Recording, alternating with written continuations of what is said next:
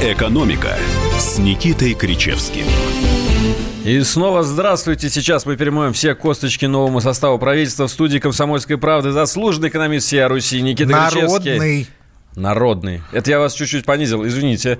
Держу в тонусе. Никита Кричевский. Здравствуйте, профессор. Вы уже Здравствуйте, поздоровались. Алексей с Валерьевич, дорогой. Да, у микрофона Алексей Иванов. А, Напомню, телефон прямого эфира 8 800 200 ровно 9702. Но звонки мы по традиции принимаем ближе к концу нашей передачи часовой. Так. А, а, Письменные сообщения принимаем прямо сейчас.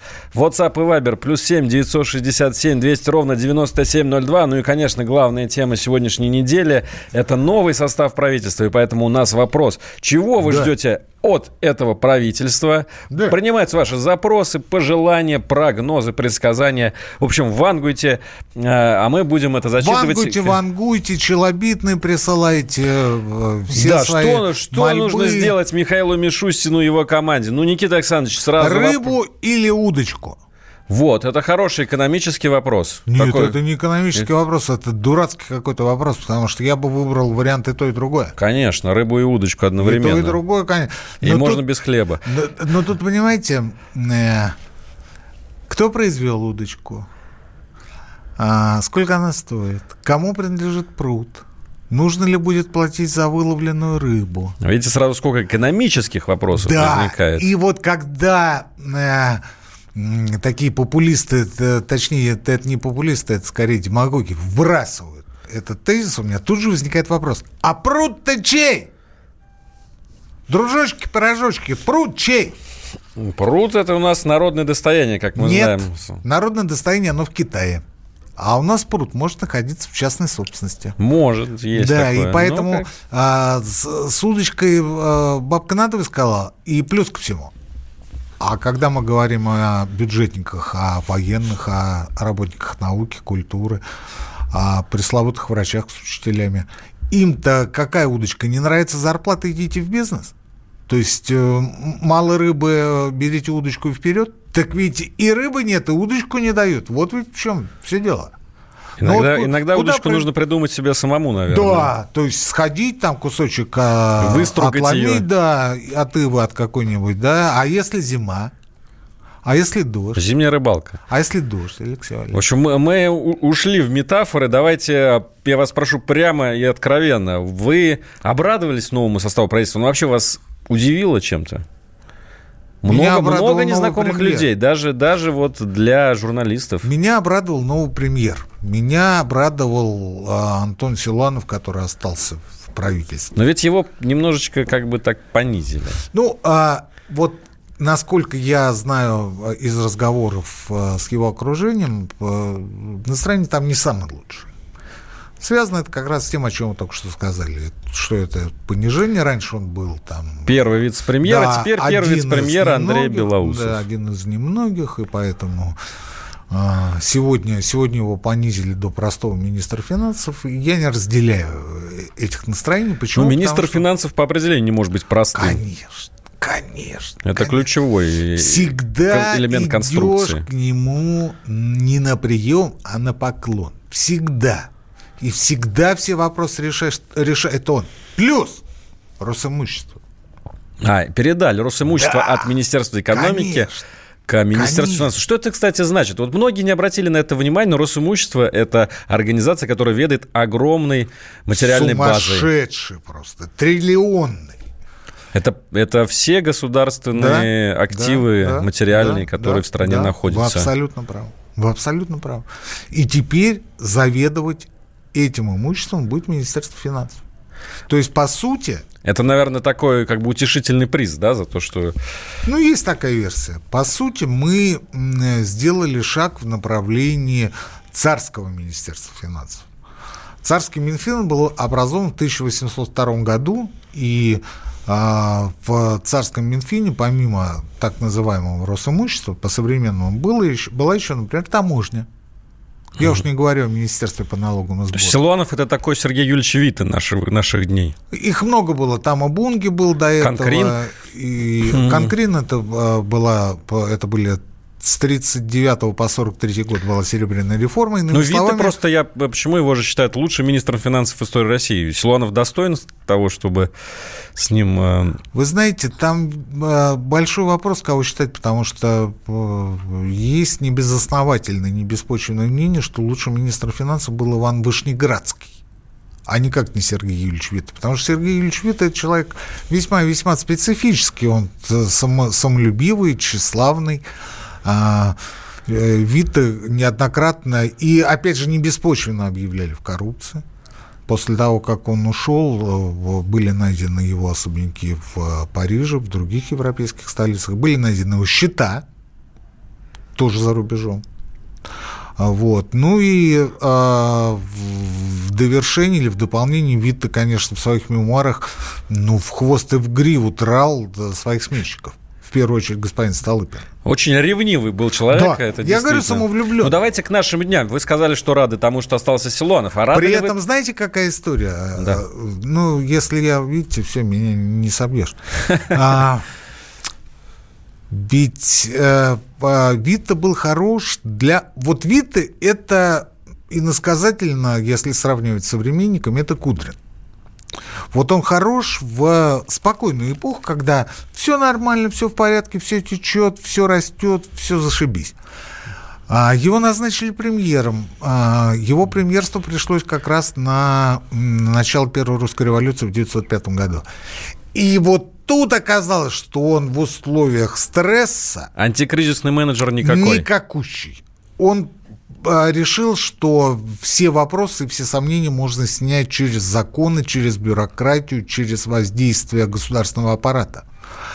А вопрос стоял не о неэффективном государственном управлении, точнее, не столько о нем, сколько о том, что не было доверия между государством и обществом. Впрочем, его не было никогда.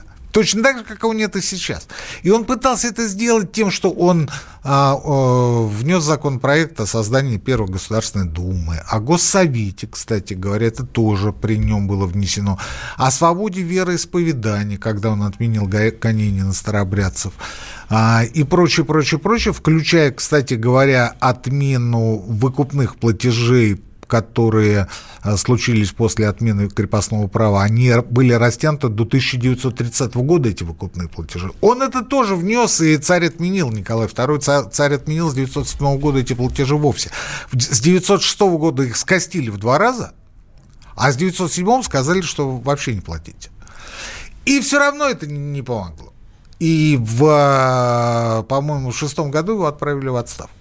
И вот после этого пришел как раз господин Столыпин. Ну, естественно, там был еще э, Иван Горемыкин, но это было несколько месяцев. А после этого пришел Столыпин который тоже ничего не сделал, собственно. Вот говорят, а вот он прекрасный, значит, э, пример, все было хорошо. Да ничего хорошо не было. Так, а Силуанов-то он антикризисный менеджер хороший или тоже Мы про Кудрина человек... говорили. Про Кудрина говорили, да. А Силуанов ну, с самого начала работал в условиях стресса, в условиях кризиса. Потому что... Ну и а, то, что его не поменяли, а поменяли все-таки очень многих, 14 на человек. На его работу, на его пребывание на посту министра и первого вице-премьера пришли э, отнюдь не самые легкие года. Кудрин, конечно, знаете, со своей колокольни, когда ты ни за что не отвечаешь, когда ты сидишь э, в счетной палате и можешь вещать, можешь там разглагольствовать о чем угодно, да, а, ему, конечно, не в пример легче. Ну, что, болтаешь, болтаешь. А вот у Силуанова была очень тяжелая работа. Очень тяжелая. И мне уже тогда было не совсем понятно, а, зачем совмещать эти должности.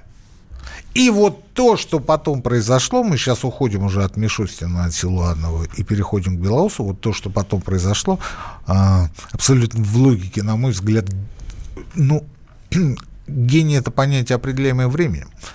Очень талантливый логики президент.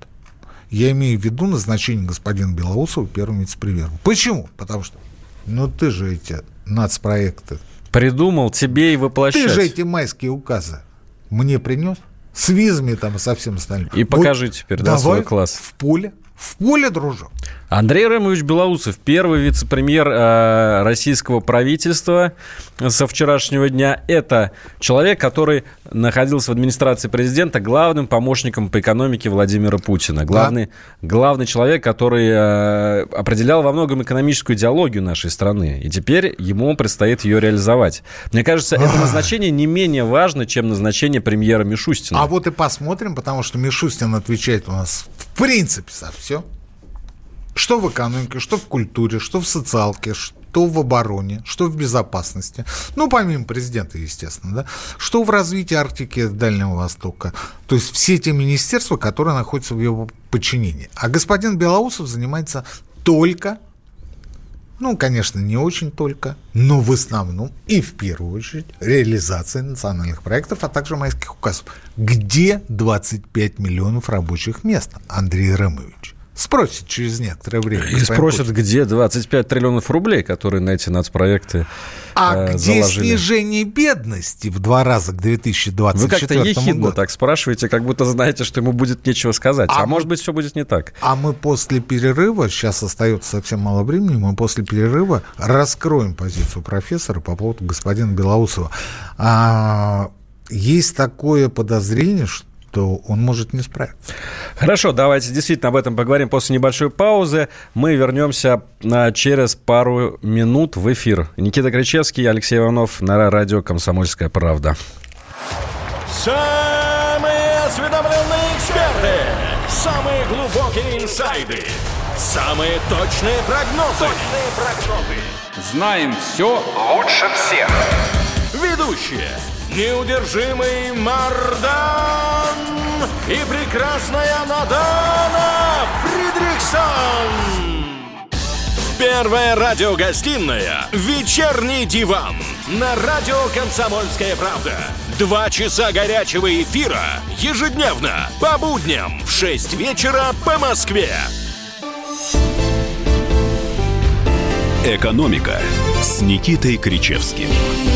Мы снова в прямом эфире. Никита Кричевский, Алексей Иванов. Обсуждаем экономику, обсуждаем, конечно же, новый состав правительства. 3259, капслок выключите, пожалуйста, с э, Никита Александрович читает чат. Кстати, да. давайте сразу напомню. WhatsApp и Viber. Плюс 7 967 200 ровно 9702. Мы от вас, дорогие наши слушатели, ждем а, ваших мнений. Чего вы ждете от, от нового состава правительства? Что вы хотели бы, что оно, чтобы оно сделало по сравнению с предыдущим, ну и так далее. Да. А, собственно, на, на чем мы остановились? Мы остановились на Беларуси. На Беларуси. Да.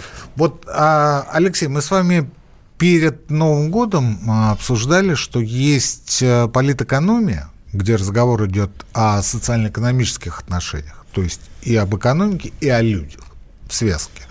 Есть эконом-теория, которая уже уходит на а, больше правовые аспекты экономики, а есть экономикс, то есть а, некая выжимка из политэкономии и экономической теории, которая занимается исключительно перераспределением и распределением по-экономически, это называется аллокация, распределением ограниченных ресурсов. То есть политэкономия, второй момент упускаем, и экономикс. Ну, это некое разделение, оно, конечно, условное, и многие могут не согласиться, но это не принципиально. А нам за последние несколько десятков лет трагически не везло с экономистами. Что я имею в виду? Я имею в виду то, что у нас не было политэкономов, которые могли бы заниматься связкой экономики и общества. Как это происходит, например, в Китае, как это происходит в Иране, как это происходит, да практически во всех развитых странах мира. Америка здесь не исключение, а только подтверждение. И а, всю дорогу занимались тем, что как бы побольше э, собрать денег в бюджет, неважно какими способами, будь то приватизация, будь то а, зарубежные займы и прочее, прочее, а, их распределить их распределить, чтобы все сестрам, всем сестрам по серькам, чтобы все было хорошо, все были довольны. Ну и вроде как на благое дело, на благое начинание. Вот нацпроекты – это ровно та история. Это экономикс. Это максимально эффективный, на взгляд распределителей, а, ну, скажем так, развертывание бюджетных ресурсов С целью всем потрафить, с целью сделать за счет бюджета кому-то лучше. Ну, и, насколько я помню, там одна из основных целей – это снижение бедности. Разве она не... Это исключено. Это абсолютно исключено, потому что э, снижение бедности решается несколько другими способами, несколько иными э, инструментами. А вот господин Белоусов это как раз тот, который занимается экономикс. То есть он занимается распределением ограниченных ресурсов. Ни временных, ни трудовых, ни технологических или информационных, а в основном бюджетных.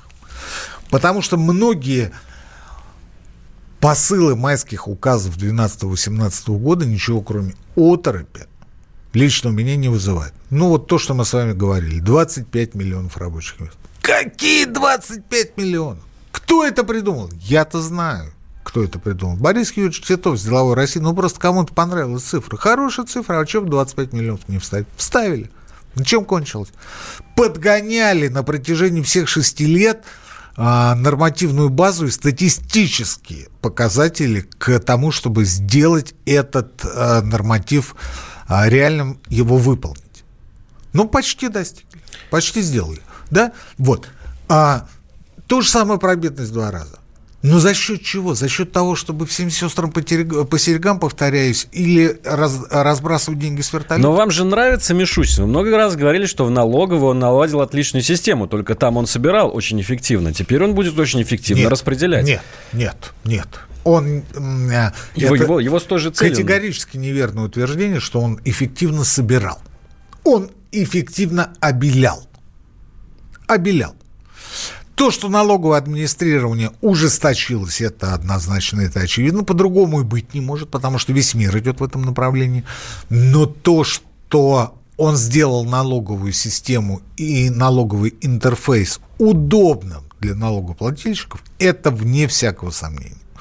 То, что он вытащил на свет Божий а, все ну, абсолютно большинство черных схем по НДС, это тоже совершенно очевидно. Сегодня невозможно легально с соблюдением закона оптимизировать налогообложение. Невозможно, я это утверждаю. За исключением, конечно, вот снова повторюсь, законных способов, таких как, например, уход э, предпринимателей в статус ИПшников, а, самозанятые под 4-6% а, и прочее, прочее. Здесь да, Здесь да, здесь я не спорю. Это может сделать, но это в рамках закона. Вот прочих методов оптимизации, как раньше, знаете, а ты на обнал пошли там под 2-3% и будет тебе счастье. Вот сейчас просто НДС не даст пробить. Где-то в цепочке сбой, вся цепочка руш, рушится. И к зачету этот НДС не пойдет. У кого-то этот НДС пойдет к повторному перечислению в полном объеме. Это хорошо, если без уголовного дела. Вот это то, что сделал Мишустин. А в отношении того, что он там эффективно собирал, так слушайте, он просто заставил исполнять закон. Все. Все, ну, вся его заслуга. Теперь такие же, э, такие же принципы он принесет на Но вопросы... он не министр финансов. Алексей. Но он премьер-министр. Он не министр финансов. И здесь я а, приоткрою завесу тайну, то, что касается, вот здесь задавали вопрос по поводу прогрессивной шкалы, что евристика меня подвела. А, дело в том, что не все зависит от Мишустина. И а, во время а, одного из а, тет-а-тетных контактов с ним а, мы начали, в конце прошлого года, мы начали разговор с прогрессивной шкалой. Причем спросил он, а не я. Он говорит, как вы относитесь к прогрессивной шкале? Один на один. Прощупывал почву. Нет, он как бы не то что прощупывал, а собирал спектр мнений. И я говорю, ну вот так и так, ну вы знаете мой отношение. И он говорит, понимаешь, в чем дело? Это было бы эффективнее на, на электоральный цикл, на предвыборный цикл. Вот это было бы правильно. Потому что сейчас это не самое лучшее, не самое оптимальное время. И я понял, что эта идея рассматривается, эта идея на повестке, она витает в кабинетах, но сегодня решили, что это дело лучше отложить, скажем, на один год вперед. Ну, собственно, у нас до 2021 года и действует запрет на изменение налоговой да, системы. Да, а в этом году никто не мешает дискуссию возобновить, и никто не мешает э, одну из ключевых партий или ключевую партию э, поставить это на знамя. Друзья, у нас снова пришло время сделать паузу. Мы вернемся сразу после новостей, никуда не расходитесь. Мы с Никитой Кричевской обсуждаем экономику и новое правительство. Накал страстей на радио «Комсомольская правда». Кто прав? И главное, кто виноват? Все губернаторы и мэры сидят у телевизора с э, блокнотиком, не дай бог, кто-то что-то сейчас Путину задаст какой-то Врачей вопрос. нет? Нет. Педагогов нет? Нет. Мы тут революционную ситуацию себе закладываем. Стас. Жги глаголом этих мразей. Извините, у нас каждую неделю какие-нибудь там задержания и посадки. Андрей и Юлия Норкины. По средам в 8 вечера. В программе «Простыми словами». Не могу ответить на этот вопрос.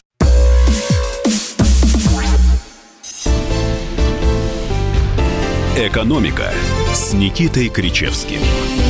Алексей Иванов и Никита Кричевский в прямом эфире радио «Комсомольская правда». Целый час обсуждаем новый состав правительства. Да не, ничего мы не обсуждаем с вами, Алексей Валерьевич. Мы с вами говорим о, о нашем будущем. Мы с вами говорим о том, что...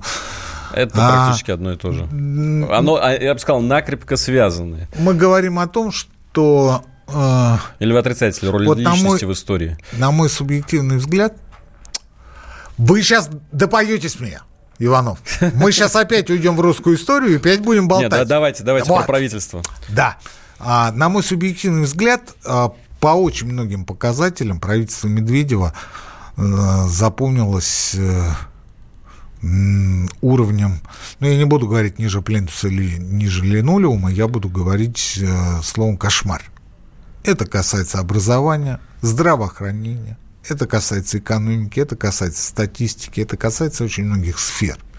И на этом жутком совершенно сумрачном, сером, да что там, грозовом фоне а, ФНС была лучиком света. Может быть, она и лучик света-то на самом деле не очень света, но просто на том, что творилось, мы сейчас не о ФНС, а об ушедшем правительстве, о том, что творилось, это ну, совершенно объективно.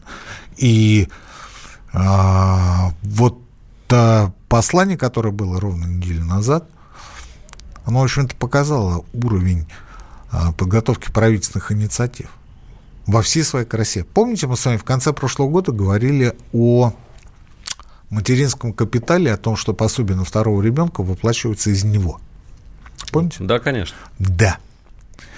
И дальше, вы представляете, выходит президент и начинает говорить, что пособие будет выплачиваться теперь, мат-капитал будет выплачиваться, начиная с первого ребенка, пособие будет выплачиваться с первого ребенка, оно сначала будет в этом году 5 тысяч, а со следующего года это будет средний прожиточный на ребенка по региону, но выплачиваться, я уверен, к сожалению, если Мишустин не поправит, оно будет за счет мат-капитала.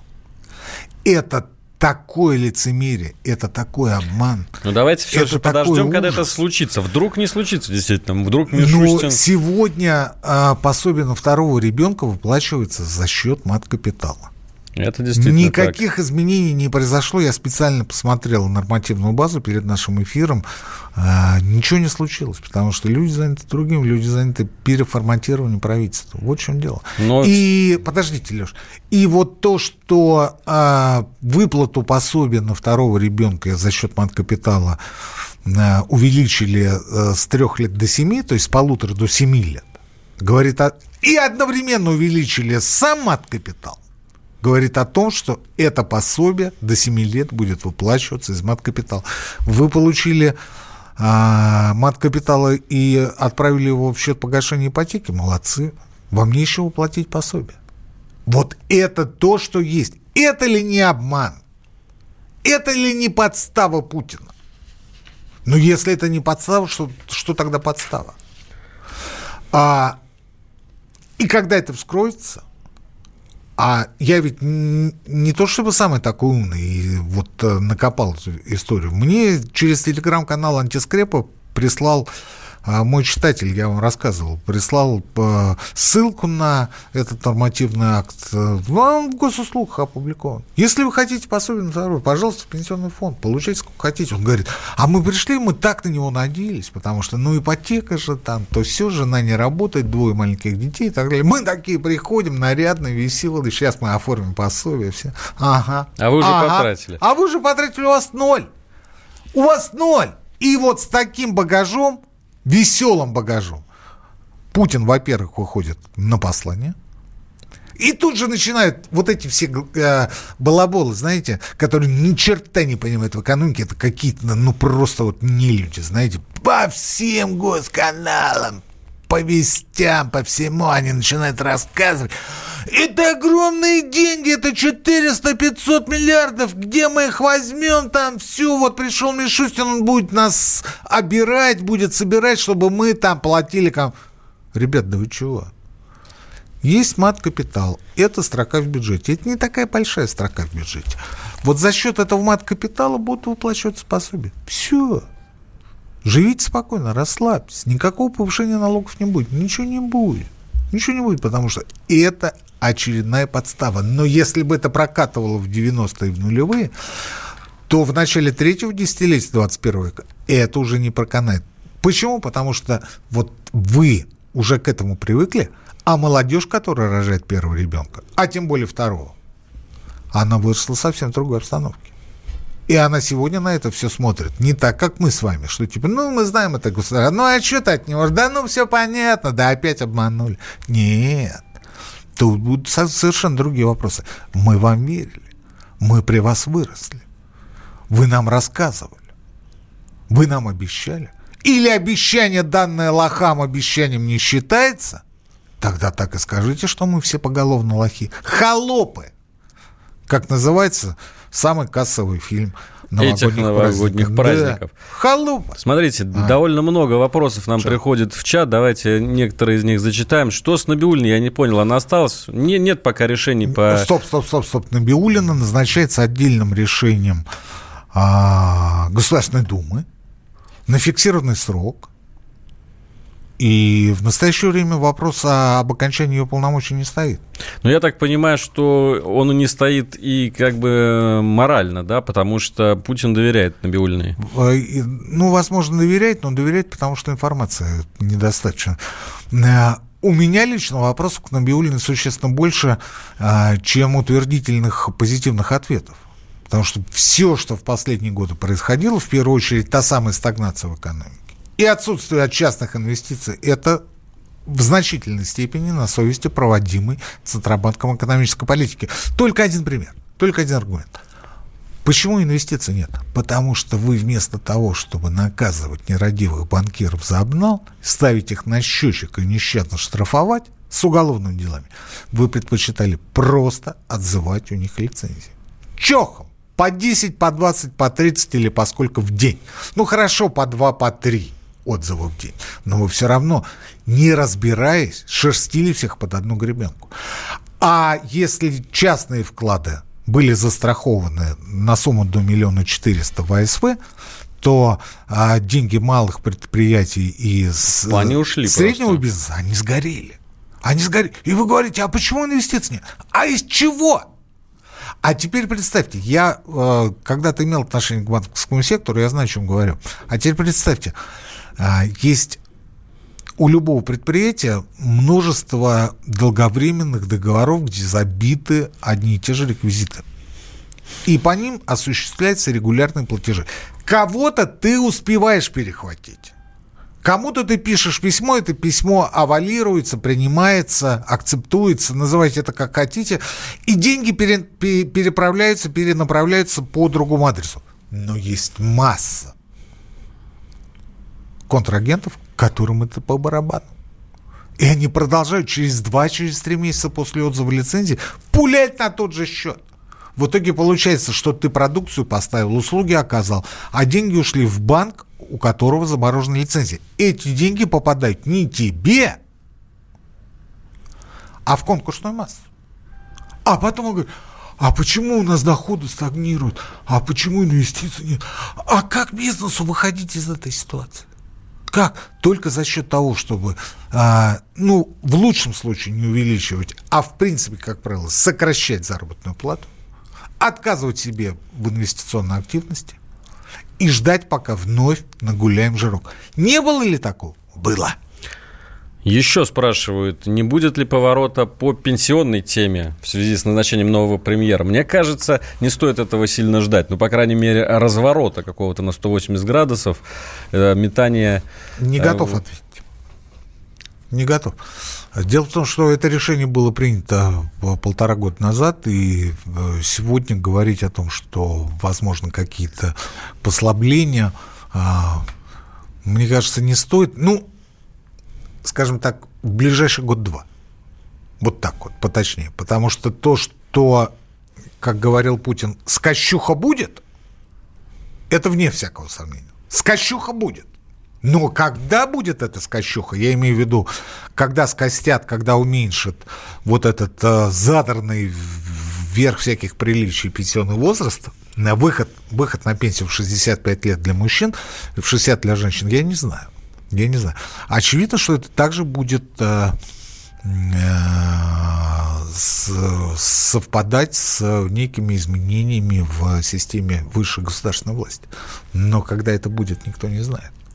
Сразу несколько реплик по поводу Решетникова. Это наш новый министр экономики. Причем в основном люди из Перми пишут и говорят о том, что а, не так-то много он сделал в Пермском крае, за что его назначили. Вы что-то знаете об этом человеке? Нет. Нет. Он а, был в Москве, я так понимаю, да? в департаменте экономического развития да? в свое время. Да. Да. И потом для, меня, для, меня это, э, для меня это темная фигура. Но самое главное, господа, ну, не углубляйтесь вы, не акцентируйте вы свое внимание на министре экономического развития. В нынешней экономике это второстепенная, второразрядная фигура, да простит меня господин Решетников.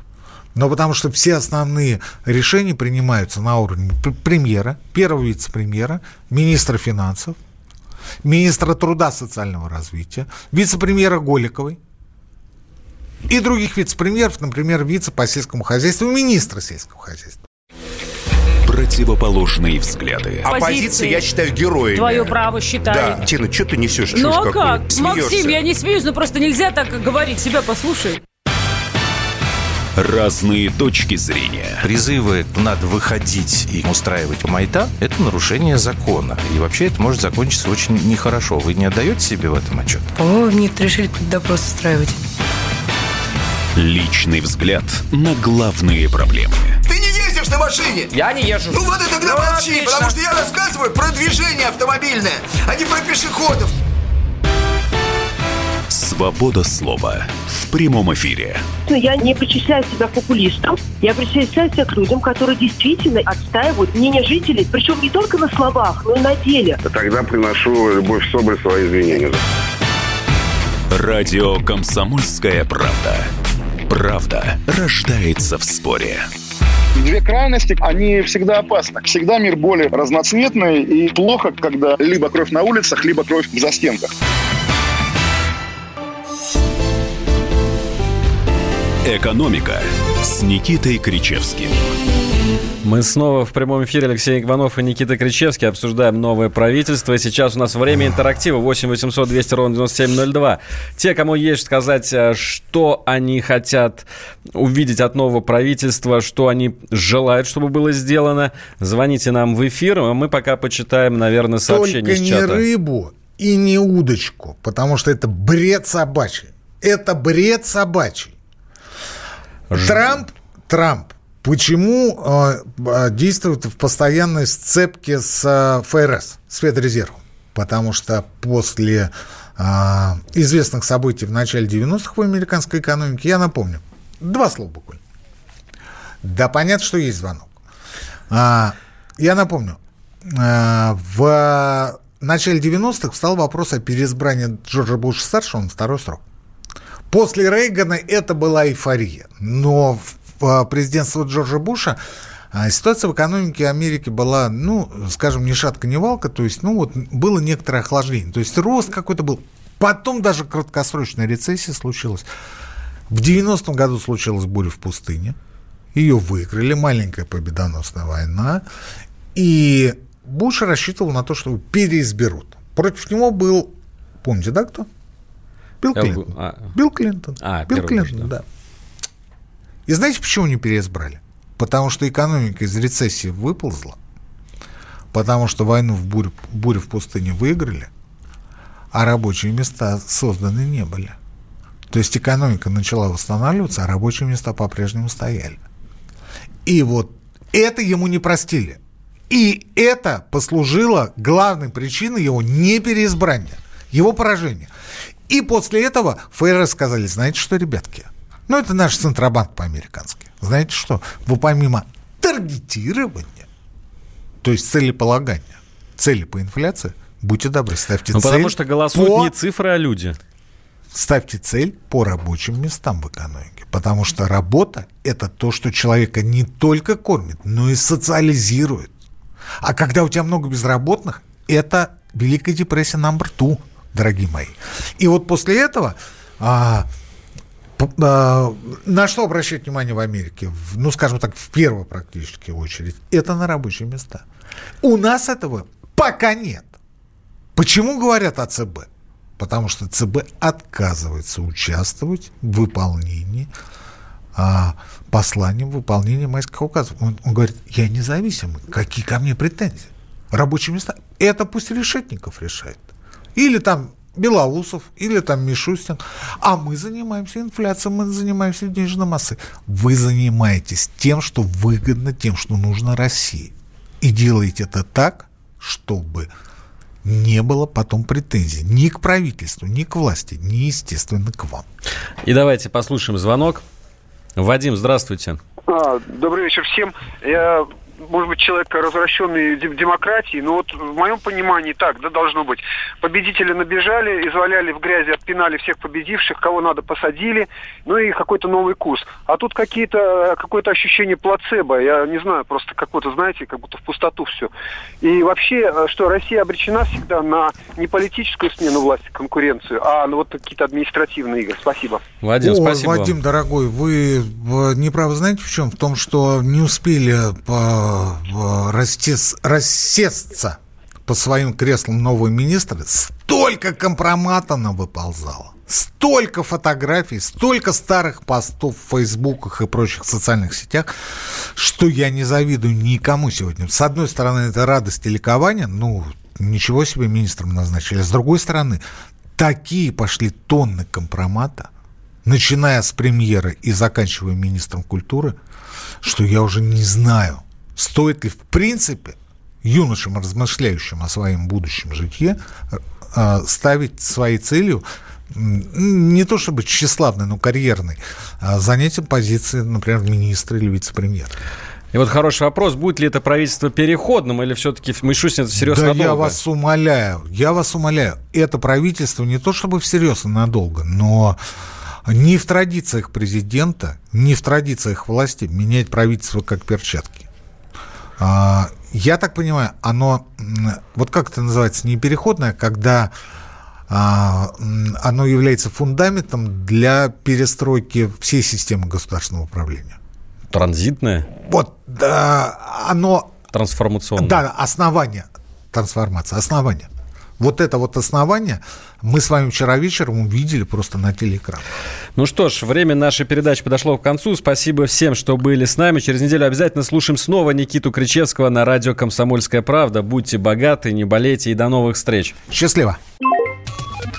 Всем привет! Меня зовут Александр Тагиров, и я автор подкаста «Инспектор гаджетов». Все самое интересное из мира технологий, мобильных устройств и всевозможных умных приблуд, которые неоспоримо приближают наше будущее. Ищите мои подкасты на всех популярных платформах, подписывайтесь, ставьте лайки и оставляйте комментарии. А если у вас есть для меня интересные темы или вопросы, пишите на подкаст собака.phkp.ru. Всем хай-тек пока и да пребудут с вами технологии.